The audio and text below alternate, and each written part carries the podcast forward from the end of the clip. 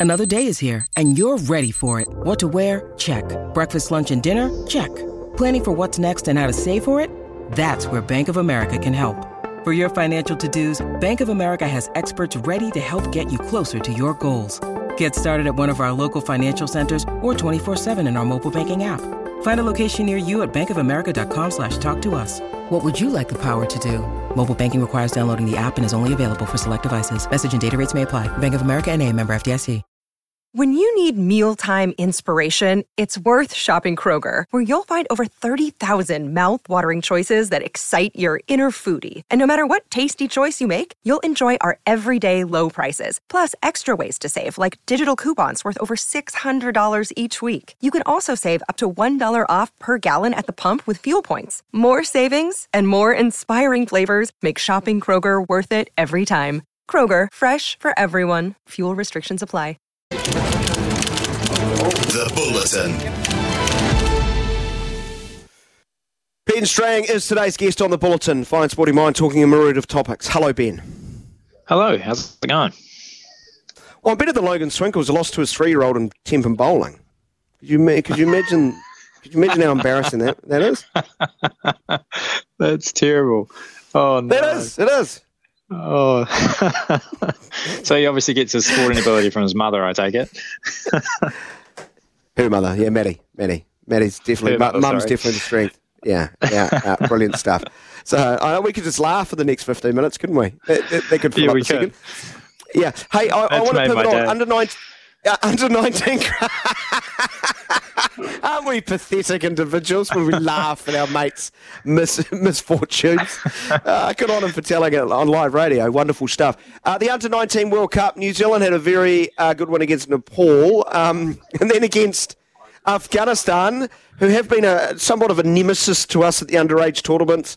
Uh, nearly beat us. Talk about a wild ending. New Zealand needed two runs, were eight down, chasing what ninety odd, and then we had the old run out of the non-strikers end, what everyone calls a Mankad, to Mankad Yeah. or not to Mankad. Ah, into the spirit of cricket debate. yes, It's one of those ugly ones.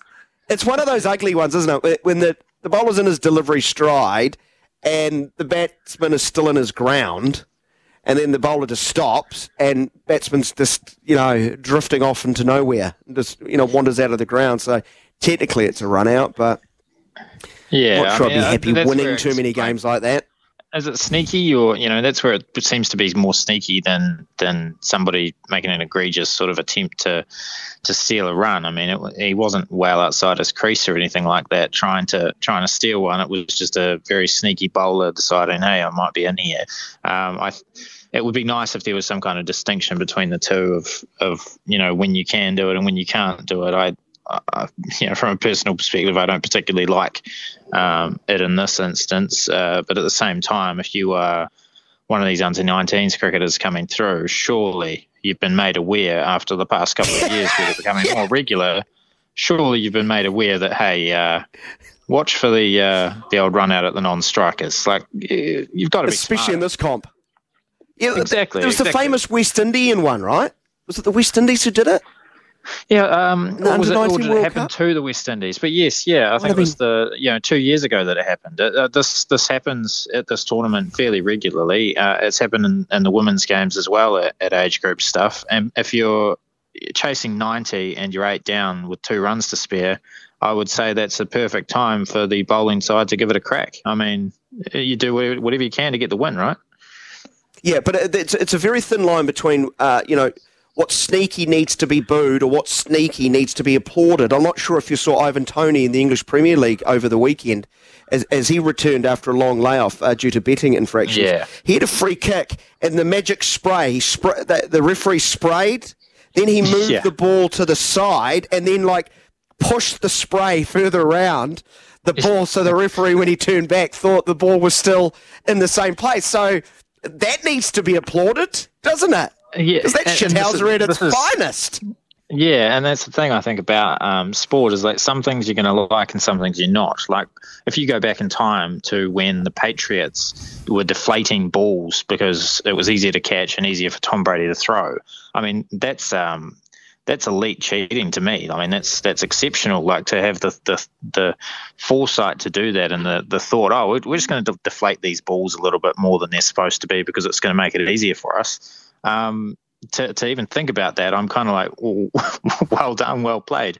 Um, but it is cheating. Uh, Ivan Toney, you know, is is he just being cheeky by moving it to the side, giving him the advantage? Uh, everyone's going to have their own opinions on things. I, have seen it very divided over this Mankad as well. So it's um, you know, everyone has their own personal opinion, right? I, I think I think with the Mankads, they're fair enough. Everyone knows about them now, um, but I do question. Just stay on your ground. Yeah, yeah, I, I, do question though. You know, if you if you're trying to trick the batsman at the at the non-striker's end. Are you gaining an advantage? Are they gaining an advantage? You know, that's that's the question, I guess. Yeah. My advice to every non striker pay attention. Come in, come a little bit closer. Like the batter at the other end, watch the ball. Watch the ball.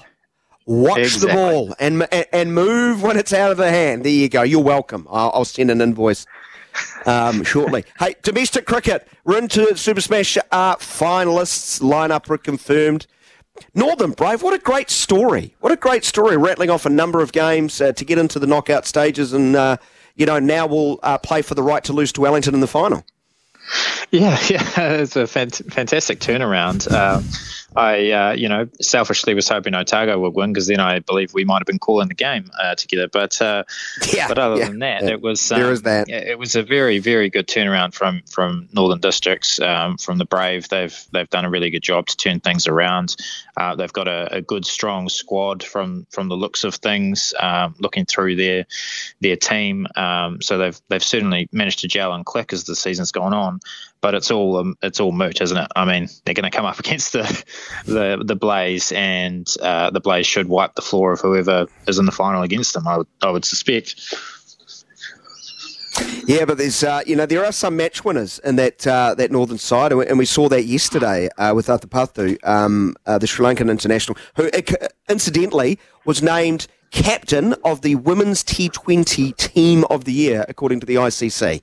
So uh, yeah. they have one of the very best uh, T20 players in all of the world playing for them. So th- there's always a puncher's Absolutely. chance. Plus, we're full of Wellington bias people, so so don't overreact. We're having a bit of fun.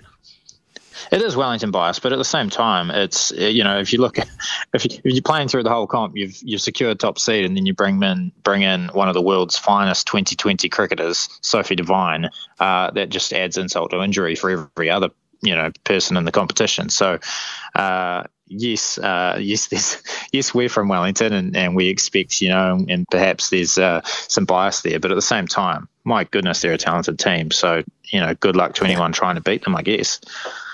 Uh, do you have as much conviction about the men's side of it that uh, whoever wins between Canterbury and Wellington likely to be firm underdogs against Auckland? Is that a reasonable take? Not as much. I think it's a much. Uh, I think it's a much closer uh, fought thing in that competition. I think all of these teams could beat each other on, on their day. I think. Um, you know, uh, for Wellington in particular, it's going to be interesting if, if Tim Robinson would be available. I don't know what his injury status is at the moment.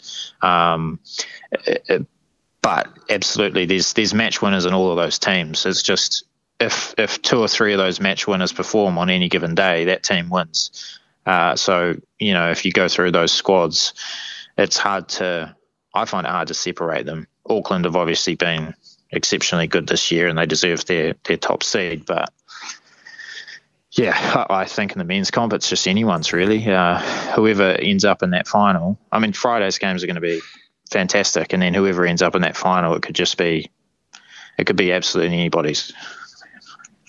Hey, uh, do you know how, how Tom Blundell is and how likely he is to miss the test against South Africa? I don't actually. Know no, no. I, yeah. I was meaning to um, catch up with that and, and find that out. Um, I mean, that's that's probably the other thing about you know a team like Wellington in this comp is that you got Tom Blundell's barely played. Bracewell's come back from injury and, and isn't quite there yet. It appears.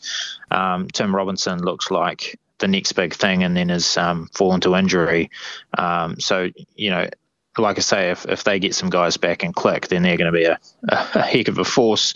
Uh, but you can't yeah. you can't look away from how good Auckland have been. I mean, they, they've they've played spectacularly. So I mean, I, would definitely be giving them the edge, but it could be anyone's. Uh, let's uh, finish off with some golf, some football and golf. Uh, starting off with football, Milly Clegg off to the big time. Oh, that's fantastic, eh? That's absolutely brilliant. Um, brilliant for her to head to such a good league. I think it's going to be a, a really good step in her development. Um, they're not by any means a, a, top of the table side that she's going to. It's, it's, North Carolina, is that right? I think it is. Um, not a Louisville. top of the table team or anything. Louisville, sorry. Um, Racing but, uh, Louisville. Uh, Racing Louisville, yes, um, of course it is. Um, but but I mean, a great place to develop, and uh, you know she's going to be playing against some of the world's best players week in week out. It's just going to be excellent, and and she'll be able to feed that back when she comes back to play for for New Zealand. It's um it's a fantastic move for her. I'm I'm thrilled, and and it, it I mean it shows a lot about this pathway as perhaps growing here in New Zealand and, and players can head overseas. That's that's a, a, brilliant thing about these past few years. Yeah, indeed, indeed. Um, I just want to see her playing. The, the move to Western Sydney Wanderers has, has, turned into a bit of a stinker with regard to health and not being able to get on the field. That's been mm. a real uh, problem. I think under 60 minutes in the Women's A League uh, this season. We know she's prodigious talent, so wish her all the very, very best. Um, she, the good thing about it, she's going to get paid, unlike Nick Dunlap. Hmm. How's that for a segue? he... Very good segue. 1.5 million reasons that he'll be disappointed he's an amateur. Amazing. First amateur golfer to win on the PGA since Phil Mickelson back in 1991. Yeah, I guess the, the key hope is that he doesn't turn into a Phil Mickelson from the personality side because I hate that guy so much. But um, but in terms of his career, in terms of his career, hopefully Whoa. he follows a similar path with with his uh, performances. That's that's an unbelievable performance, and also it was under immense pressure because Bezuidenhout was was coming hot uh, for that final nine holes, and uh, he held his nerve. Um, bit of an errant uh, shot off the tee on the last, but managed to recover for a par, and, and there's your title. Unbelievable, really. You just hopefully Bezuidenhout was uh, was buying all the drinks that night because he gets he got all the 1.5 million, didn't he? Yeah, he did. I just hope it's not like Justin Rose. I remember Justin Rose at um, you know as a 17 year old, I think it was at the Open Championship. You know, nearly um, you know, winning it, finishing fourth, and then he had to wait five or six years to, to actually win as a professional. I, I hope it's not uh, that long for Nick, uh, but he will get paid and get paid very well in the future. There's no doubt about that. Um, oh, is there anything Ash Barty can't do? Speaking of golf, I, she... I've been wondering the same thing since I saw that she's playing in the NZ Open sort of ambassadors tournament or pro am, whatever you want to call it. How is she so she's well international cricketer, international level cricketer, best tennis player in the world. She's on a four handicap, probably doesn't even play that often, so God knows how good she could be at golf. She's um she's one of those people people hate, eh? Like like how can she be that good? Well, like you and Phil Mickelson. Sport? Not that level of hate. It's called envy. I think the word you're looking for is envy. envy. We're very envious of the, yeah, there you go. Green with. No, it's amazing, and it's, it's a, it looks like a great field of ambassadors and a, and a growing field for the actual tournament itself. Um, have you managed to swindle yourself an invite? I see Izzy Dagg's going to play down there. Has he invited anyone else from the station?